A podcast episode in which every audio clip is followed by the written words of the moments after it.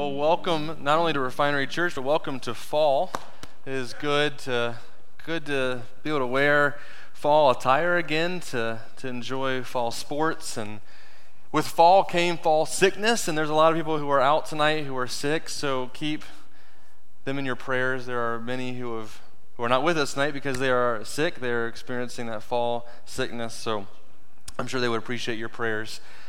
Well, as we get started tonight, I want to quickly share a story from my childhood. Um, I, I gave my life to Christ when I was in middle school, but there was many things. Like I'm sure, I'm sure many of us. It's actually what we preached on last week. Last week, you you give your life to Christ, and then you have a lifetime of learning about Christ. You you don't just know everything day one. You say yes, and then you live that life out. And that is certainly my story, where I had this moment of yes. So I was like, Lord, I want you. I want to learn about you. I want to know more about you. And then I spent many years actually learning what Christ looked like and what that looked like to be a Christian. And looking back at those early days, those early years of being a believer, compared to now, I can see how many things I was misguided on, how many things I didn't understand, how many things that Christ had to shove down my throat because I just could not figure it out. One of those things that really I really struggled with was my understanding of sin. What I mean by that is when I first gave my life over to Jesus, I was told that you know everything was going to be great, that I would give my life over to Him, and then that that moment forward, things were going to change, and they did change. But when I heard that, I had an assumption that, that all of my problems, all of my, my sinful nature was going to disappear like that. And it just wasn't the case. Somewhat embarrassingly, I'll, I'll share, this went a little extreme early on in my, my life. I, I was so desperate to learn about Jesus, so desperate to learn about who he was. I wanted to please him that I was looking for different ways to, stop living the way I used to live and now live the way God would want me to live, which is good. But it got to a place where I felt like the only way that I could stop living in my sinful life was if I was just at church all the time. Because I knew when I was at church, I felt good. When I was in the church building, I didn't have those temptations. At least I didn't think I had those same temptations. There was this assumption in my brain that if I was just in the building all the time, all of my problems would be away. Now, obviously, that's not true. This building is not special. The church building is nothing more than just a location we gather in. I know this now. This isn't me saying I believe this now. But middle school me really thought that if I was just in the church building all day, every day, my life would be perfect. Everything would be all right. And I did that. I began serving in our church in every possible way I could to be in the building. The first moments of my ministry, my church life, was going out behind our church building, which Ironically, I wasn't in the building, but I was at the church and I was cutting down trees with a machete. Our youth pastor thought that was a good job for middle school me to have. So I took a machete and I w- went out and I just cut down trees. Really, I think he was just trying to keep me out of his hair so he could work, which I get now. But then I was thinking, like, I'm doing something. I'm out making a difference. They never did anything with that space. I cut down a huge area of trees. They never did anything with it. But to me, I thought I was making a difference. For me, at that point in my life, I had this assumption that if I was just in the building, all of my issues would go away, that, that compromises I was making with my faith wouldn't happen because I was in the church building. And I know that many of you have felt this before. Maybe you don't feel it as intensely as I had, but I know that there is a feeling within all of us that when we're here together, when we're worshiping, when we're experiencing amazing, amazing worship together, when we're hearing from the Word of God, when we're experiencing the, what God laid before us, the church, His bride, there is a difference. Life feels different. We're around brothers and sisters who share our values. There isn't that temptation of the world creeping in. There is a difference. But for all of us, including myself, there becomes a moment when we have to face reality that we have to leave this building, leave our brothers and sisters, and go back to work, or go back to school, or go, go back home, maybe. Where you have to now wrestle with the temptations and the issues that stay in those places. We can't all stay here, no matter how many trees we can cut down. We can't all stay here. Eventually, and all the work is done, and we have to go home and face our lives. And we live in a broken world. We know this. We live in a broken world. We know that when we leave this building, we're going to be surrounded again with a world that not only doesn't believe what we believe, but hates what we believe. And so, how do we deal with that? How do we live a life that doesn't compromise what we know to be true when we're living in a world that hates what we believe? For me, when I was a young kid, my only answer was just to be in the building all the time. I can't compromise on my faith if I'm always around believers, but that is just not a practical way of living. Eventually, we have to go and face the people who are calling us and questioning us and asking us to compromise what we believe for what they think is better. But we as believers have this command to live without compromise, which is why we're starting a brand new series tonight called Life Without Compromise. Because we want to answer that question, but not just in, in advice I could give, but going to Scripture and looking at how God, how people of God lived a life without compromise. And if this is your first time here tonight, this is a great weekend to join us because we are starting a brand new series. Meaning that we are opening the Bible to a new book of the Bible. We are opening up a whole new thought about what God has laid before us. Tonight we're going to be in the book of Daniel. So if you have a Bible with you, I encourage you to open with me. It's Daniel. We're going to be in chapter 1 this evening, reading together. And we chose the book of Daniel for this series because if you look at Daniel's life, you will find countless examples of Daniel being a man that lives without compromise. And just to spoil it a little bit, Daniel's life, he lives in exile. He lives in a world where everyone around him despises what he believes. In fact, I think he, he had it harder than we do. Because the world he lived in not only hated what he believed, but tried desperately to change and strip away his identity. We're going to look at that in a little bit. Daniel lived a life where he was constantly tempted to compromise in his faith. And yet, over the course of his life, over the course of the book of Daniel, we see a man stand firm in the faith. And I think there's a lot of practical advice that we can learn from what Daniel did that we can take into our world. And I also believe that we're going to see a lot of similarities from our world and the world that Daniel lived in. Daniel had it rough, and I believe that what he went through is nothing new. We deal with the same things today. And so, Daniel chapter 1, verse 1, we begin Daniel in a very interesting spot. It's an, it's an interesting way to open the book. Daniel chapter 1, verse 1 says, In the third year of the reign of Jehoiakim, king of Judah, Nebuchadnezzar, king of Babylon, came to Jerusalem and besieged it. Stop there for a moment. That's a very interesting way to open a book of the Bible. And many Old Testament books open this way with history. They share historical facts about where we are in history. I love this though because it gives us context to what we're going to be seeing. Where are we in the world? Where are we in history? What is happening at this point? It reminds us of something that we've shared before from this platform, which is a beautiful reminder that this book, Scripture, it's a historical document. It details historical events, real things that happened. And most of the Old Testament books open this way because it wants to clue you in on where we are in history, what is going on in the world.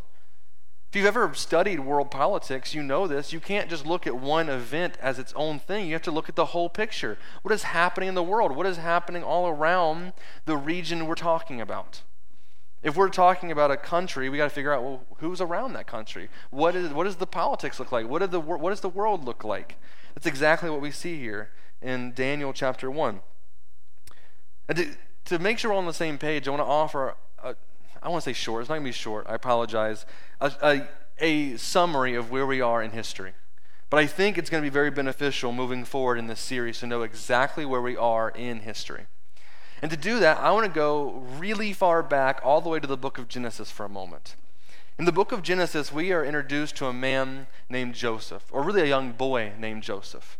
Joseph, if you know or if you've heard this story, Joseph is the young boy that is sold into slavery by his brothers. They're jealous of their dad. Their dad loves Joseph more than they than he loves them, and so out of Jealousy, they, they take their brother in the woods, they fake his death, and then they throw him into slavery.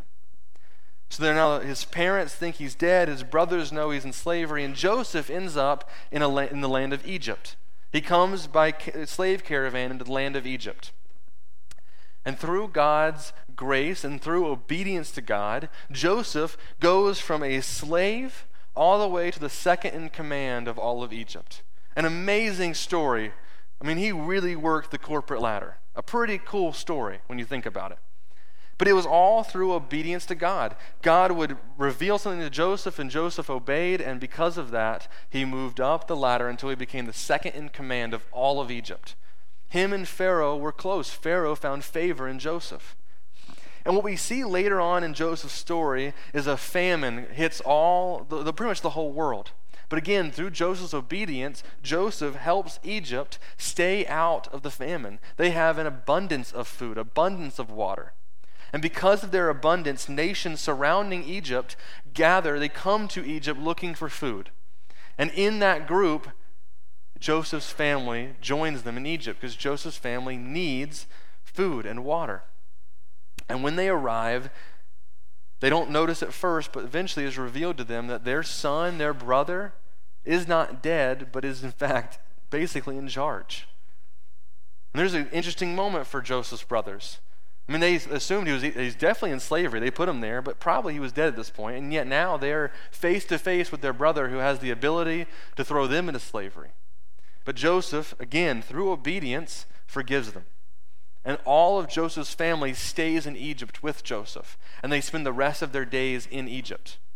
And I tell you that because this is how the people of Israel, the Jewish people, went from where they were originally to Egypt.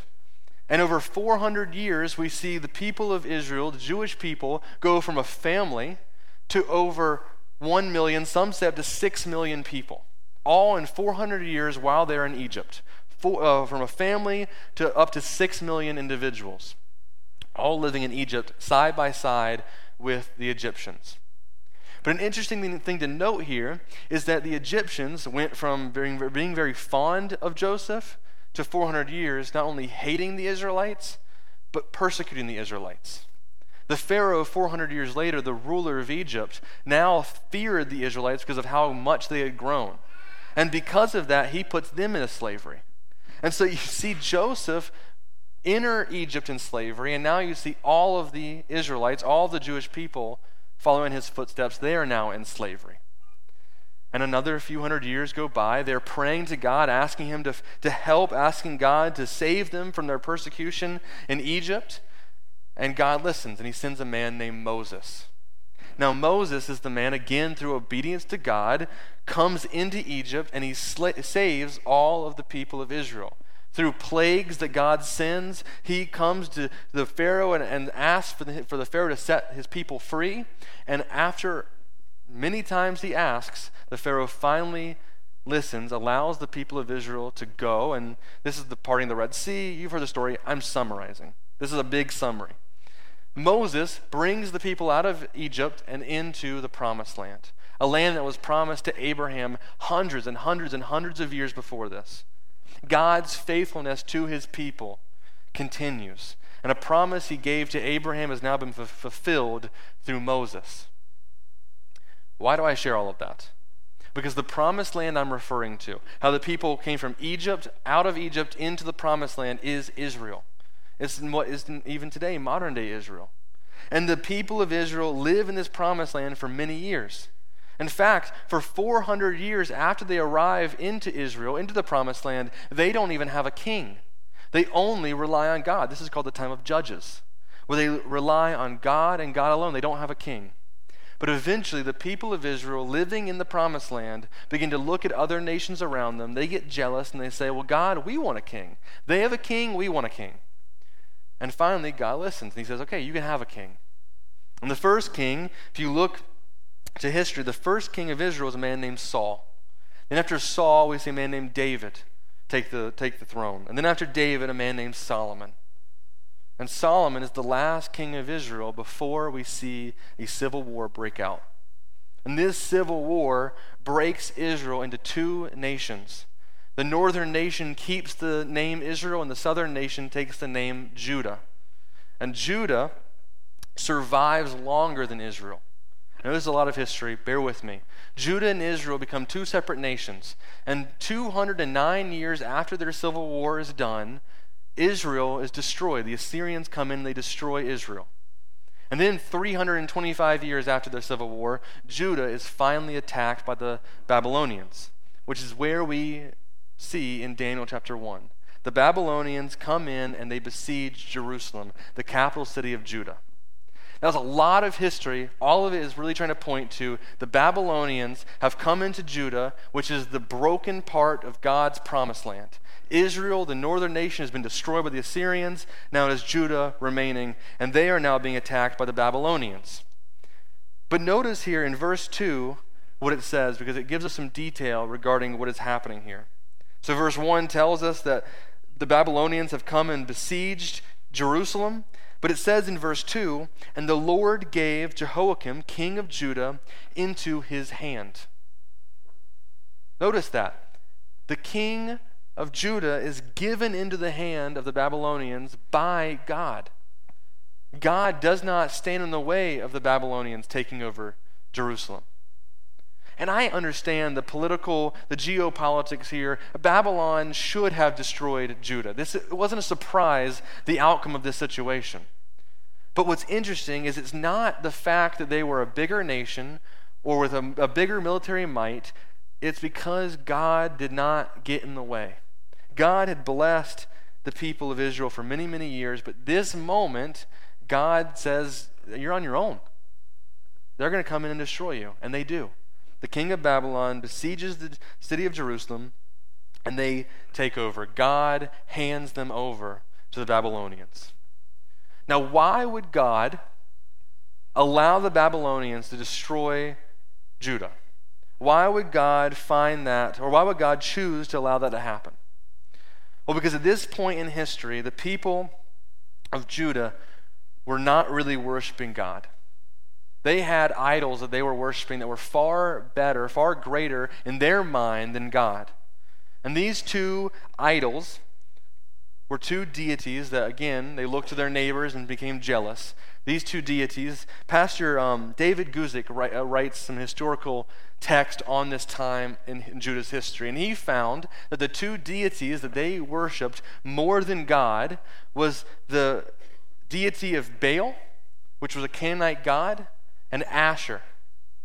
Now, Baal, the god that they worshiped from the Canaanites, was the god of weather. Baal was the god of weather. And Judah, being an agricultural nation, a nation that is predominantly farmers, you can see how they might be attracted to a God that is supposedly there to help them with good weather. Think about it for a moment. If your entire livelihood is based on having good rain, having enough rain, a God that produces that for you is very attractive because more rain equals more crops, more crops equals a bigger harvest, and a bigger harvest equals more money. For them, Baal equals a prosperous life, more money. Baal equals money. That was what they were worshiping a bigger harvest, a bigger income source. Now, Asher is an interesting one. Asher is the second god or goddess that they worshiped at this point. And Asher was the goddess of fertility wasn't really what they got out of Asher, because as we already saw, the Israelites were very good in the fertility department. They weren't having a problem with that. It wasn't really about what they got from Asher, but it was how you worshiped Asher. Asher is the god of fertility. So, how do you worship a god of fertility? Through sex. You went to a cultic prostitute, and you be, that became your life. So think about it. The people of Judah, God's chosen people, at this point in history, they have two things on, on their mind money and sex. Can you see the similarities between today's world and their world? This is, this is nothing new. There's nothing new under the sun. That's exactly what they dealt with. And God, seeing their idolatry, said, You can have them. We'll deal with this in a little bit. And so he hands over Judah, he hands over Jerusalem to the king of Babylon. It continues in verse 3. The king of Babylon has besieged the capital city of Jerusalem. And everything he's done up to this point makes sense. If you read verse 2, it says that he comes in and he takes their, their prized possessions, their, their jewels and their gold, and they brings it back to his land. That makes perfect sense for a king to take another nation's possessions. But then in verse 3, we see a very interesting tactic by the king of Babylon. He comes in, he's already destroyed the, or taken over the capital city, and he has a very interesting tactic for how to continue taking over Judah. Here's what it says in verse 3. Then the king commanded Ashpenaz, his chief eunuch, to bring some of the people of Israel, both of the royal family and of the nobility, youths without blemish, of good appearance, and, and skillful in all wisdom, endowed with knowledge, understanding, learning, and competent to stand in the king's palace, and to teach them the literature and language of the Chaldeans. The king assigned them a daily portion of the food that the king ate and of the wine that he drank. They were to be educated for three years, and at the end of that time, they were to stand before the king. Among these was, were Daniel, Hananiah, Mishael, and Azariah of the tribe of Judah. And the chief of the eunuchs gave them names. Daniel he called Belteshazzar. Hananiah he called Shadrach. Mishael he called Meshach. And Azariah he called Abednego. And what's interesting here is not what he's doing, but why he's, or it's not how he's doing it, but why he's doing it. The king of Babylon, if you followed along, that the king of Babylon has a very interesting tactic to destroy or take over this nation, but it's a very effective tactic. What he's doing is he's taking all of the next generation the good ones, the, the ones with high IQ, the athletic, good looking, the, the ones in the next generation that were going to make change in Judah, the ones that were going to keep Judah going. He takes all of the ones with good looking, athletic, high IQ, next generation people of Judah, and he brings them back with him to his land. He takes them from their land and brings them into his. We see that Daniel's a part of that. But notice what I read there. Notice what you see happen here is Daniel and his friends are brought into a new land, but what happens while they're there is they're given new names. They're given food and wine that the king eats, good food and wine, very good food for that day and age. They are blessed by the king. They're given a new language. They're given a new learning system. They're given a new culture. What the king is doing is very effective. If you want to destroy a nation from the inside out, take the next generation and make them yours. Shape them to be what you want them to be. Again, I would argue you're seeing a lot of this today. If you change the next generation to look like you want them to look like, the nation falls. And that's exactly what we're seeing in Judah. Is the next generation is becoming Babylonians. They're being stripped of their identity. And when they come back, it's not going to be the Babylonians that force them into being Babylonians. They're already becoming Babylonians. They can take over this nation from the inside out. That's exactly what they're doing. Just for a moment, imagine with me yourself being Daniel or one of Daniel's friends. Imagine this situation happening for your life, where you one day are high IQ, you're good looking, you're young, you have your whole life ahead of you. I would imagine that Daniel had family members and, and friends of their family look to him and say, You're going to do special things. You know, this was a kid who had high things to look forward to. Imagine you're that person where you are looking towards your future. You're seeing all that you can do. You're a man of God. You're waiting to see what God's going to do with your future. You're excited to honor Him with your life. Maybe you're looking to be, get married one day, have a family, raise them in your home nation of Judah. Everything's looking up for you. And then one day, a conquering nation comes in, and God stands out of their way, and they come in and they take over your capital city. And now, your life that you thought was going to be perfect, you were looking to all the things you were going to do in the next few years. Now you are being taken away and brought into exile into a nation that is doing its absolute best to strip away your identity, to make you something that you weren't the day before. That is Daniel's life. And now Daniel is in exile. Daniel is having to wrestle with God to figure out what does my life look like moving forward. Everything they're doing is trying to strip away their Jewish identity, their identity with God and make them something else. That's a tough reality. That's a difficult place to be if you're Daniel. You're not only wrestling with God because we live in a sinful world, you're now wrestling with God because everyone around you wants you to be something other than what God would have you to be. Everything you are now seeing, both within your human nature and within the world around you, is telling you you need to live a certain way, and it's not the way God would call you to live. Imagine the stress that is. Imagine the weight that is if you are Daniel or one of Daniel's friends. Everything in that moment would point to you caving in and compromising on what you once believed. Everything about this scenario would lead you to naturally, I don't think anyone would even fault Daniel for it, to compromise and say, Yeah, I'll give in in some ways. The king is having me come to his palace and eat his food. I got to compromise somewhere. But what we're going to see over the next several weeks is the opposite. Daniel never compromises. Daniel is obedient to God even in a world that is actively trying to keep him away from God. Let me put this into perspective as we, as we close tonight's sermon. I want to give you an example. Let's look at the name that Daniel receives. Because again, I said they, they said they gave them new names. They took away their Jewish names and gave them Babylonian names. Let's look at the name that Daniel was given Belteshazzar. That name translates literally to Baal protect the king. Think about that. You're a Jewish young boy with a Jewish name. You've been given everything to point towards God, your God, the God. And now you've been given a new name that idolizes the king and Baal, the same God that got you in this mess in the first place. You are now literally named something that points to two idols. And yet, over the course of this book, over the course of this history, we're going to see Daniel, even with all of that stacked up before him, he is going to remain faithful to God. This is what we're called to do.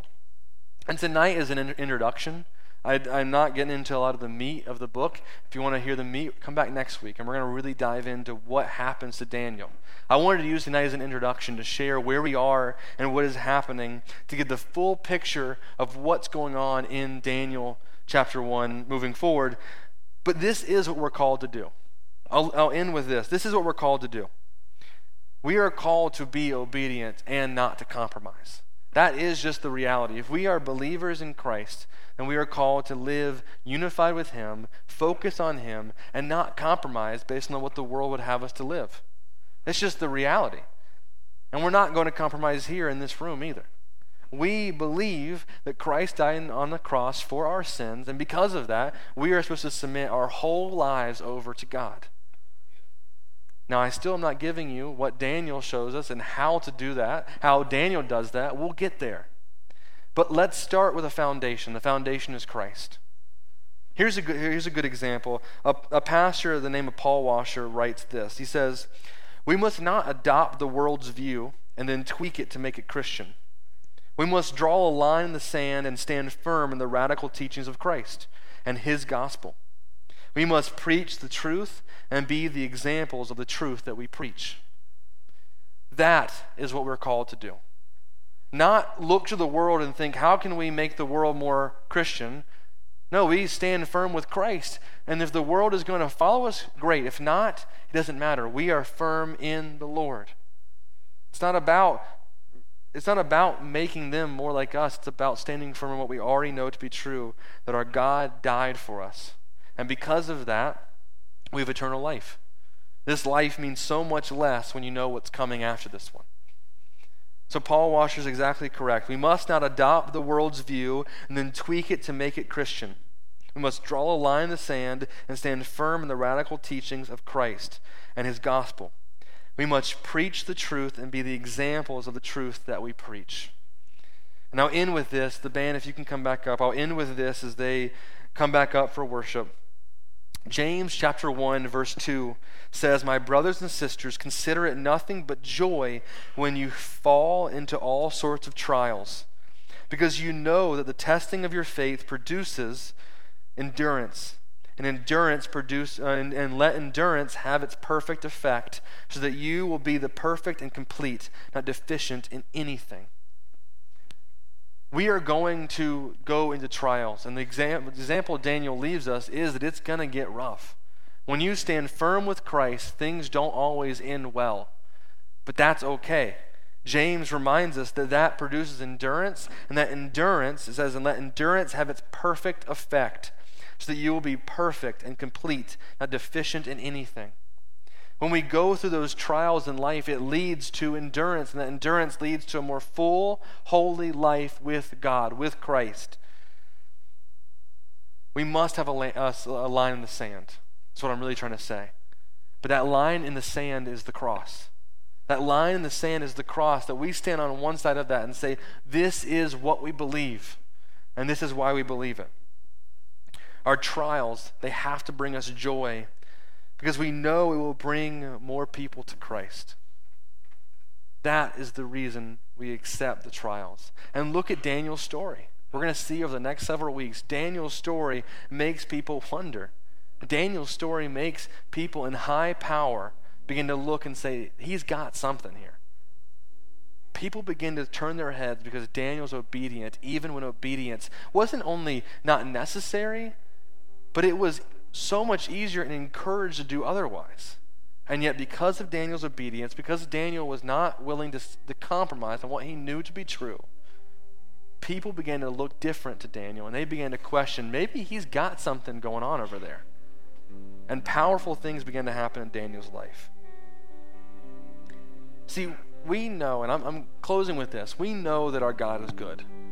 And in a moment, we're going to continue to worship in that truth that our God is good. But what I hope we can leave here is to start off our practical examples is, is we have to live in a way that we know God is good. We have to live in a way where people begin to turn their heads. Because when we, turn, when we have people turn their heads to us, it's because we're doing something different than what the world would have us do. And that's, cha- that's strange for people. It is so easy when you live in a culture that is constantly twisting Scripture, constantly changing how we should live, or who we are, or what we should be doing, constantly trying to strip our identity away. When you live differently, when you live in obedience to Scripture, people turn their heads because it's not normal. It just isn't. And I'll be honest, it's not normal even in churches sometimes. To live in obedience to Scripture doesn't always go well for us, but it will turn heads. And our mission is the Great Commission. It's not about us any longer. When you say yes to Christ, it's not about us anymore. It's about turning heads, about people looking to God and, or looking to us and saying, something's different. And I want to know more about it. And so, as we open up this series, like I said, it's an introduction this evening. It's why I like going through series because we can spend a whole evening talking about Genesis to Daniel because next week we're going to really dive deep into Daniel. But I think seeing that history, seeing all that Daniel went through, should put it into perspective. This is not going to be an easy journey for him. And Daniel does not catch a lot of breaks. Daniel's life is tough. But what, we're going to see over the course of this book, over the next seven or eight weeks, we're going to see a man who stands firm. His line in the, in the sand is God. And he looks towards what's coming he looks towards Christ. Daniel's life was all about obedience and not wavering, and people began to turn heads. And I hope and I pray that that is the way we see our mission here on earth is to turn heads and live a way that people begin to ask, that is different. Something's different. And I want to know why. Again, we're going to end service tonight just worshiping God. Specifically, we're going to worship Him thinking about how good our God is. And I pray that that's how we end tonight's service. That's how we leave tonight, as we leave knowing the truth that our God is good. And when we go into the world living that out, people will begin to ask questions. And that's when we have the ability to share the good news with them. Stand with me, if you will. We're going to pray. Then, after I'm done praying, the worship team is going to end with worship tonight. And we're going to leave here singing, leave here praising. Lord, we just learned a little bit about your obedient Daniel. And I pray that our, so- our hearts are softened to hear the rest of this, this book, to learn more about you through Daniel's obedience. Lord, I pray as a church, as a refinery church, that we take that to heart. Our goal as believers is, is to turn heads, to live with a line in the sand, to not compromise on our beliefs, but stand firm in them so people begin to ask questions. But most importantly, Lord, I pray that we leave here tonight, yes, in, being inspired by Daniel's story Yes, looking to see more about Daniel's story. Yes, learning more about how to be like Daniel. But most importantly, Lord, I pray that we're reminded that it's not Daniel hung up on that cross for us, it's you. Daniel was a great man of God, but Daniel was not you, Lord. And it was only you that was good enough to come down here and take our punishment for us. But I pray that we are reminded of that, not just for our own sake, but for the sake of those around us.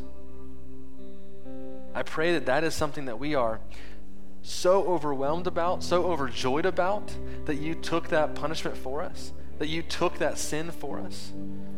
That we leave here joyful. We leave here ready to praise you. We leave here knowing how good you are. So that when those trials come, as James explains, we are overjoyed to go into trials because that trial will, will produce endurance, and that endurance will bring us to the end. We will leave this life ready to join you in the next.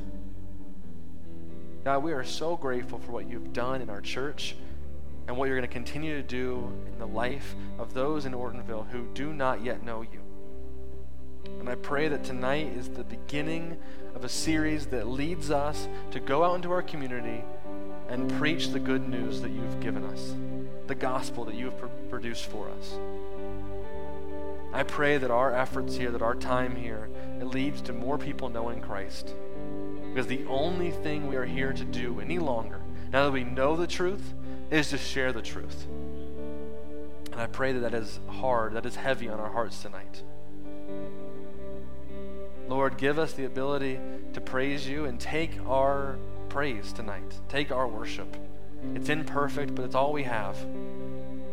But because of your Son, we can sit here and give you an imperfect praise because you've done so much more for us. We love you, Lord. We pray all this in your name. Amen.